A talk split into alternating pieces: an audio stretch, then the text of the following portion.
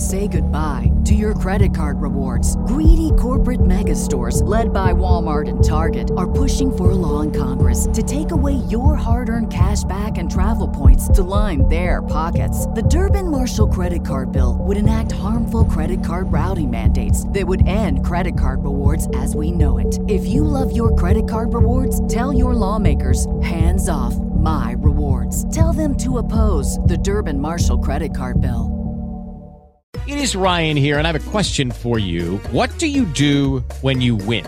Like, are you a fist pumper? A woohooer, a hand clapper, a high fiver. I kind of like the high five, but if you want to hone in on those winning moves, check out Chumba Casino. At ChumbaCasino.com, choose from hundreds of social casino style games for your chance to redeem serious cash prizes. There are new game releases weekly, plus free daily bonuses. So don't wait. Start having the most fun ever at ChumbaCasino.com. No purchase necessary. Group. Void were prohibited by law. See terms and conditions. 18 plus.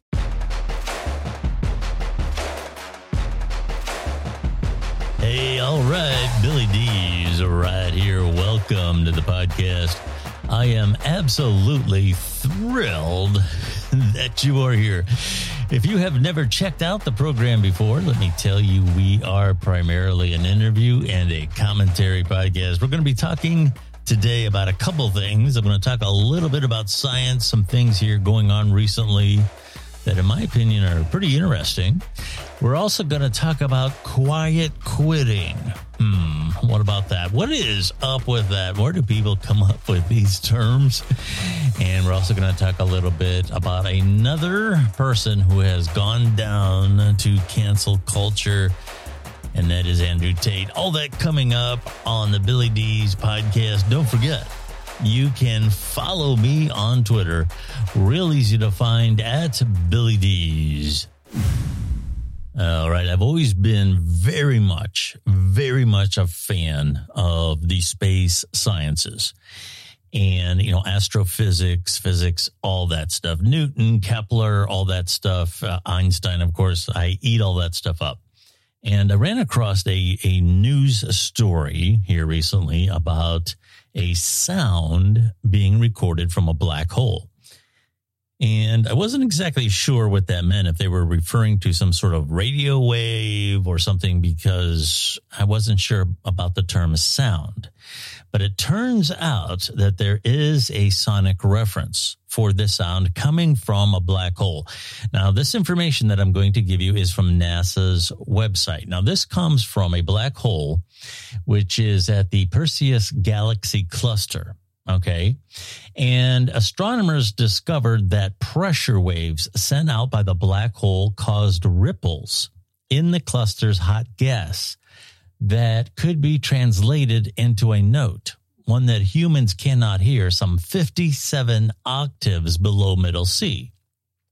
Now, a new sonification brings more notes to this black hole sound machine, this new sonification that is a translation of astronomical data into sound is being released for NASA's Black Hole Week this year.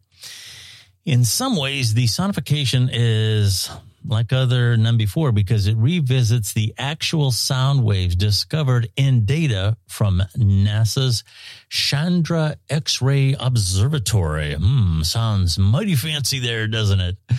The popular misconception is that there is no sound in space, and this originates because the fact is is that most of space is essentially a vacuum providing no medium for sound waves to, you know, travel through.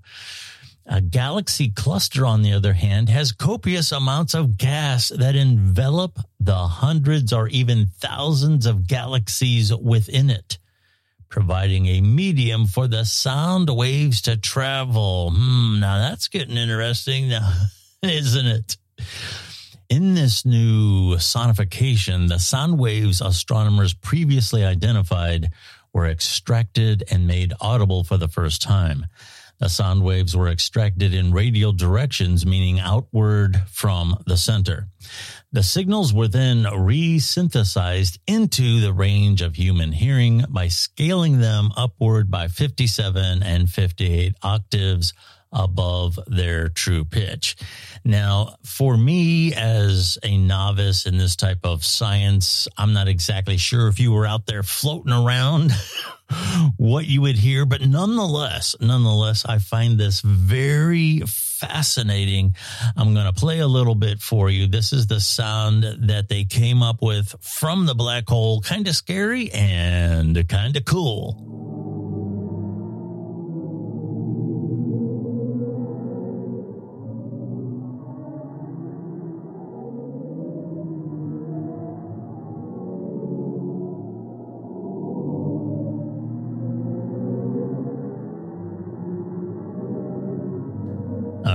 Another NASA space related news. I got to tell you, finally, there is a mission that is being aimed at the moon. Now, this is exciting. You know, I, I know a lot of people ask, why has it been so long since we went back? And quite frankly, sadly, there just has not been public support and uh, governmental support. We really haven't had a president, for example, really spearhead space since Kennedy. So I, I'm really, you know, this has been a source of frustration for me for a long time because so much of our world the knowledge that we have, the technology that we have, whether it be microprocessors, whether it be GPS, whether it be aerodynamics, bone density, all kinds of stuff about the human body, all kinds of ways to fight fire, weather prediction, all of these things were so greatly improved by the space program. Even if you aren't necessarily excited about going to another world, it's the idea that this is part of our evolution as a species, our knowledge and our understanding of our existence, which by the way, people always kind of feel that the earth is the place and it is a very important place, but it is not our world. Our world does not stop at the top of the atmosphere. We are impacted every day by the forces of space and it is so important. But anyway, According to the NASA press secretary, Artemis 1 will be an uncrewed flight test that will provide a foundation for deep space exploration and demonstrate our commitment to extend human existence to the moon and to Mars. Now, this launch will be coming up here, will be increasingly complex, part of an increasingly complex set of missions that will culminate with a manned moon landing planned for 2025. NASA has said the Artemis missions will include the first woman and the first person of color to land on the moon. Again, this mission is unmanned and will begin Monday, the 29th, if all goes well. And the mission will take 42 days, three hours, 20 minutes to complete, according to NASA. The Orion spacecraft is set for splashdown near Baja, California after it returns from orbiting the moon. And this will be on October 10th.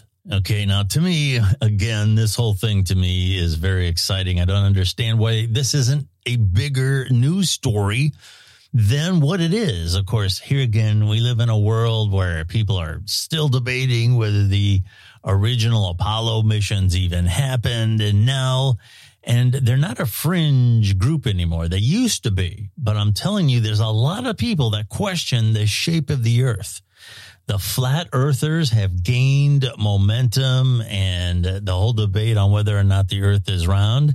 Now, we all know that it's a triangle, but anyway, you get my point, right? Uh, so this is, we've actually gone backwards in a lot of ways in terms of our knowledge of space. And to me, that is incredibly sad the one hope that I, I have always had about the exploration of space is that it would make us aware of our own fragile humanity. You know, we're floating around on this little rock, uh, and we we should have a lot more in common than what we always choose to separate and divide ourselves. But unfortunately, that hasn't happened either. So I- I'm hoping for the best as we move forward. And I'm very excited about this later, latest NASA mission to the moon. You are listening to the Billy D's podcast. All right. Have you run across this term yet? Quiet quitting. Quiet quitting, you know, that's kind of one of those terms somewhere like maybe the main office of BS somewhere like in Scranton. And every once in a while they, they issue some new term that makes its way into the common vernacular of today's society. How does that sound? Now, I've, I've researched this a little bit. I'm going to talk about what it is and what the proponents of it say about it, and then kind of what the other side says about it, why they say maybe it's not a good idea, and then I'll give you my take on it. But anyway, quiet quitting is a recent workplace phenomenon where employees are rejecting the idea of going above and beyond at work. Now, this kind of took off after a recent TikTok video went viral. Now, proponents of this say that despite how it sounds, I know it sounds really bad, shouldn't go above and beyond at work. It sounds bad, but they say what it really means is it's setting healthy boundaries to establish work life balance and the practice of quiet quitting sometimes uh, you know it, it, it's it's very similar and has many things in common with other strategies to improve your mental health and it very well might. As everybody who listens to this show regularly knows, I am very much an advocate for mental health. Now, that doesn't mean that every time mental health is mentioned, it's in conjunction with something that is really helpful. Sometimes mental health just gets mentioned to give it credence. So let's kind of examine this a little bit and uh, find out where we go. One of the arguments for quiet quitting is that it kind of prevents burnout. And this can frequently result from doing work that doesn't necessarily align with our values or when we feel we are being held back from from really uh, doing something meaningful in the workplace or in the community and for a long time people just said well you know what it's work that's why it's called work and you're not necessarily supposed to enjoy it i mean that's what people say but is that really part of the way we should be considering work? Is this attitude part of an era that no longer exists? Well, proponents say quiet quitting helps you strategically disengage from burnout because it keeps you from overextending yourself and sacrificing your well being. But wait, there's more. Quiet quitting also helps us set healthy boundaries. The way we set our priorities and create a work life balance is to promote healthy boundaries and say, Hey, this is where I draw the line. This is unacceptable. And I won't do this if you want me on board. Setting healthy boundaries for better work life balance may mean not taking your work home with you not checking messages outside of work hours, not attending non required work events like, you know, the who knows what that they're having down the street after work to help raise money for some kind of crap you don't give a damn about, right? And not working more than the number of hours you were hired to work. All right, fair enough. Setting boundaries at work makes it easier to pursue side hustles or hobbies, spend more time with loved ones, and protect our mental and physical health. Sounds great, right? All right, well, let's move on. Quiet quitting builds a sense of control. When you believe you have control over your life, you have what is called an internal locus of control. When you believe you can influence what happens to you, that outside and random forces are responsible for how your life turns out, you have an external locus of control. Focusing on things outside of your control increases stress, frustration and feelings of helplessness. It's one of those things where, you know, you just feel like you're stuck in a rut. Quiet quitting is a strategy to exert your power over what is within your control by arriving on time, doing your job, then clocking out to go home and fill your life with meaningful connections and activities. All right, I'll give you one more. Quiet quitting helps you prioritize what matters. You know, we've had the great resignation and with uh, COVID 19 and all of these other things, people have been reevaluating things and many people have shifted their priorities. They've had to take a hard look at what really matters and what doesn't. You know, let's face it, your kids won't be kids forever. You have other people in your life you want to spend time with, whether it's your dear friends or your parents, your brothers and sisters. And you know what? Nobody lives forever. You have to cherish these relationships and make time for them. Okay. All of that is well understood. I totally agree with all of these concepts. I have been, like I mentioned, a mental health advocate for a long time and also someone who believes that you should enjoy life to the fullest at every moment you can. I'm absolutely on board with all of this. What I don't understand is why we had to create yet another term, quiet quitting, to discuss and debate and raise a ruckus over because all of these concepts are well understood. For example, in regard to burnout, the concept of a wellness break has been going on for a long time in my circles. And not only do wellness breaks not detract from your workflow, they actually help it.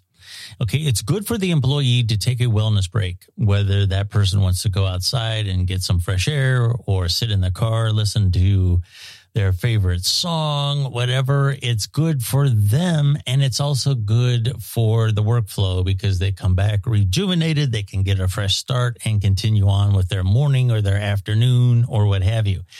And a wellness break is something that's important not only when you are at work, working for other people, but it's good for yourself. I myself have had a hard time understanding that. You know, I'm one of those people when I start on a project around the house or whatever, I will, I will get frustrated and I will work until I drop. All right. And the fact of the matter is sometimes, you know what? I know you want to get this done. It's getting late in the day, but you know what? You're getting frustrated. It's time to take a break, chill out as, as they used to say back in the day, right? And just regroup and continue on. All right. Setting healthy boundaries. Again, is this really a new concept? The idea that you need to put a placeholder in certain areas of your work environment. Okay. This is a, a point that I will not go beyond this is pushing myself too much or I'm letting someone else push me too much. And this is where it stops. This is not new. And I got to tell you that setting boundaries is not only important at work, okay, but it's important in every aspect of your life with your friends, with your family. And I got to tell you, you know, this whole idea of blood is thicker than water, family members will drain every drop at times if you let them. And you have to be able to say, Hey, I understand we're family. I understand you need this or you need that, but I cannot do this every single day. I cannot be called upon to be the person who always, uh, you know, has to come through for you. Okay. You have to be able to set boundaries in every aspect of your life, your personal relationships and so on. It's not just at work. Setting boundaries, again, not really a new concept here. All right, getting into building a sense of control and uh, prioritizing what matters. Again, not exactly new concepts. It's not a new concept to say that we have to, in terms of control, concentrate on things that we can influence the outcome on. Things that are beyond the scope of our control, we should only put so much worry and so much concern into them when you uh, lose control of of this type of uh, workflow and how you manage things, you are setting yourself up for a lot of frustration and stress. Now, these things are easier said than done. Okay, they are much easier said than done. And when we start to feel them spin out of control, that's when we need to talk to someone. Sometimes Uh, a person in our life is a great person to talk to. And sometimes just having someone listen can mean the world. And if, if need be, sometimes if we can't control this, this aspect that we worry too much about things that may or may not ever happen, then maybe we need to talk to someone who's a professional and can help you uh, set these, uh, this criteria to make sure you're focusing on things that you can make better yourself and you can put your energy into something constructive. And here again, prior uh, prioritizing what matters, this kind of goes along with that. Uh, and it extends beyond the workplace. You know, there's only so much time in the day. And even when it comes to things that you enjoy doing, sometimes you can only do so many of them. So I know in my case, I've had a hard time learning that. And what I really had to do was, okay, I can't do all 10 of these things, but I can do three of them extremely well. And that's going to give me a great deal of satisfaction. And that's where you have to put your energy in. And here again, this is much easier said than done my whole point in going through all of this is these are not new concepts. These are things that we should have been practicing all along. And I'll tell you what, if if the whole thing about coming up with these new terms like quiet quitting, if it gets us to talk about these things more often, then fine. I'm all on board with it because we need to remind ourselves about these things all the time. But, uh, you know, for the most part, this concept of quiet quitting, I get it. Uh, it's a nice buzzword on, on the internet right now. It's a great social media concept. So there it is. But these are things that all along should be very much a foundation of how we are managing ourselves. All right. The latest cancel culture episode is Andrew Tate. You may or may not know who he is. I don't want to go into a lengthy description of who he is other than to say that he's, you know, a social media personality, podcaster, and he was a professional fighter and he started to gain a lot of traction by giving counter opinions to a lot of the uh, feminist uh, movements, a lot of the uh, uh you know the political correctness. He started speaking in a very positive way about uh, masculine, manly type things. And I'm sure there's people out there that would tell me he said some things that were over the line that may or may not be true. I tried to find some of his long form commentary, and I can't do that because, uh, well, he was canceled. And that's the problem I have with this cancel culture. Someone has made the decision for me before I could go into a deep dive on this and really investigate it myself, somebody has already told me, you don't need to hear this. That's the problem with cancel culture. Now, I know as you peel the onion, a lot of people, free speech, this is, gets kind of delicate because free speech is actually a governmental thing in the United States that guards against governmental censorship doesn't really apply here. A lot of these platforms, Facebook, Instagram, and these these things that have canceled him, they're private entities. Okay. The only problem is, and this is something we need to address maybe in terms of government and in terms of our society, these some of these platforms are becoming such large, powerful monopolies that they are becoming the uh, essentially the de facto place where the public discourse happens because there is no alternative. And this is tough because, again, someone made the decision for me before I could check out, you know, this person and, and give them an evaluation of my own. Silencing people it uh, does a lot of bad things. It's it's for one thing, the idea of what hate speech is can be very subjective. And that's why, with the exception of something that is clearly over the line, like inciting violence or what have you, speech that we don't like or offensive, that's the whole purpose of the concept of free speech, no matter how you apply it, whether it's to these platforms or, or what have you. Because as soon as what you ever you are saying starts to get labeled as hate speech, then that, you know, opens the gate to you being silenced. So we have to tolerate a lot of unpleasantness to make sure that the good messages get out there. The other thing that disturbs me about what happened to Andrew Tate is, and here again, not him necessarily specifically, but this trend now. We gotta we gotta shut down the dialogue that doesn't fit the narrative, the wider narrative. When you start silencing people in a particular group that have a certain way of speaking or what have you, what happens is is when you oppress a group like that, it is a breeding ground for radicalism. Free speech is also a pressure valve. It lets the steam off when when some group wants to go out in the middle of the uh, you know town square and to stand on a soapbox and get all their frustrations out. They go home and they feel like they've accomplished something. They've let that steam off. But when they're told they have to stay in their house and shut up now their motivations turn elsewhere. And one final thing i want to say about this is that there is a, a, a typically there's been a natural swing you know, it, there's kind of like Newton's law of physics. Uh, any action is met by an equal and opposite reaction. So when we have things like the feminist movement rise, then you know it, it, gets really powerful for a while it reaches a crescendo and then the other side comes up and they have their moment and then it dies down and then the pendulum swings back the other way and there's usually over time, the pendulum swinging back and forth, it eventually finds a center. That's how it's meant to work.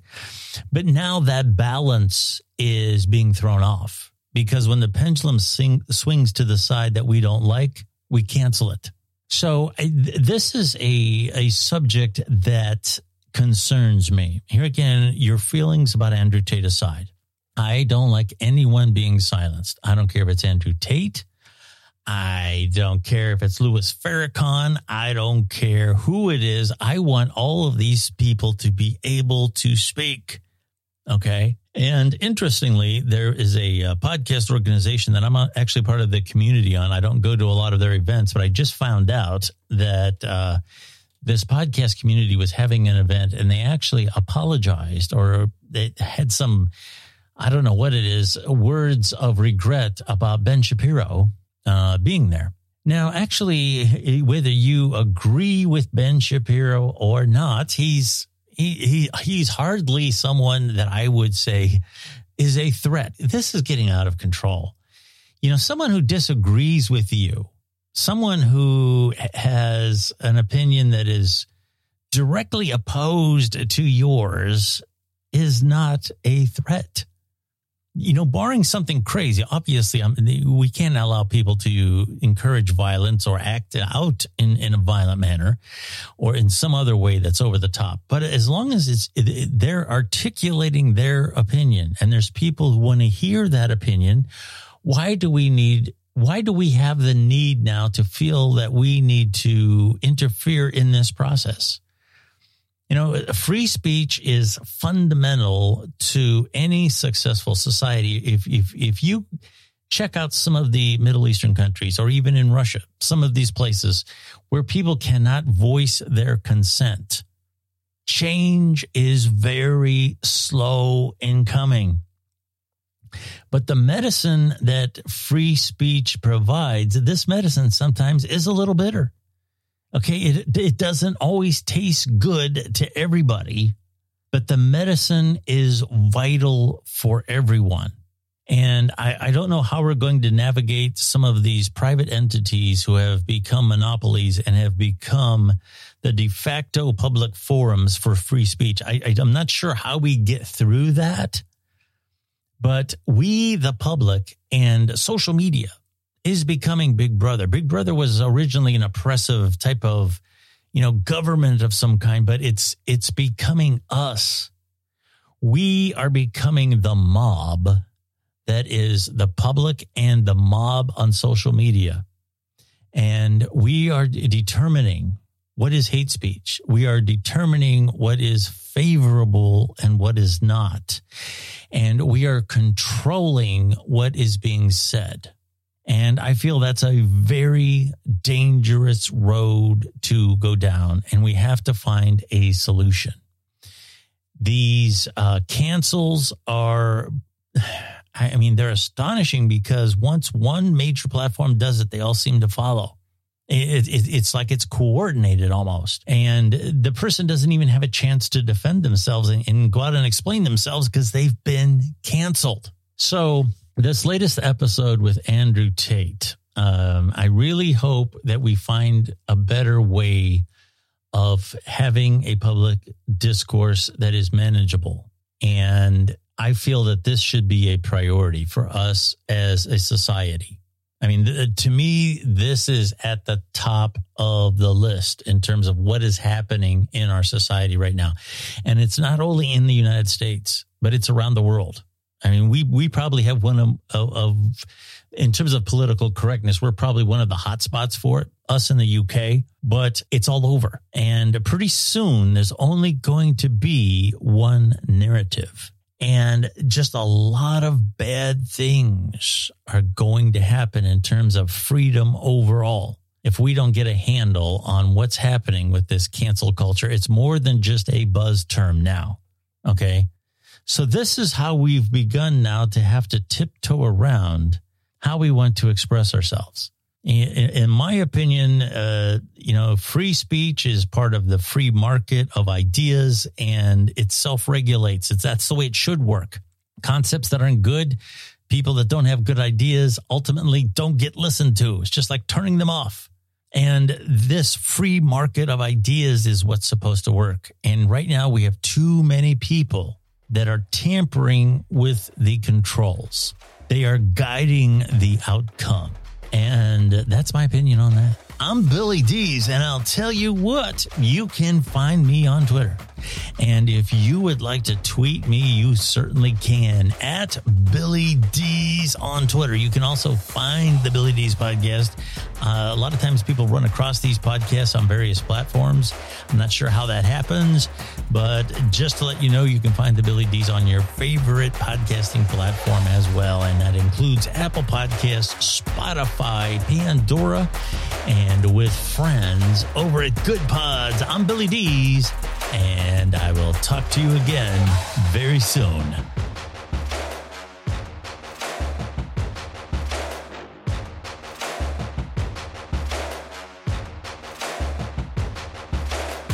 I'm Billy Dees and host of the self titled podcast, The Billy Dees Podcast. We are primarily an interview and a commentary based podcast featuring authors and creators talking about their craft, advocates for community issues, and myself and an array of co hosts discussing current events. There's no partisan ranting and raving going on here, just great content. You can find the Billy Dees Podcast on your favorite platform and on Twitter at Billy Dees. Thank you, and I hope you listen in. With Lucky Land slots, you can get lucky just about anywhere. Dearly beloved, we are gathered here today to. Has anyone seen the bride and groom? Sorry, sorry, we're here. We were getting lucky in the limo and we lost track of time. No, Lucky Land Casino, with cash prizes that add up quicker than a guest registry. In that case, I pronounce you lucky. Play for free at LuckyLandSlots.com. Daily bonuses are waiting. No purchase necessary. Void where prohibited by law. 18 plus. Terms and conditions apply. See website for details.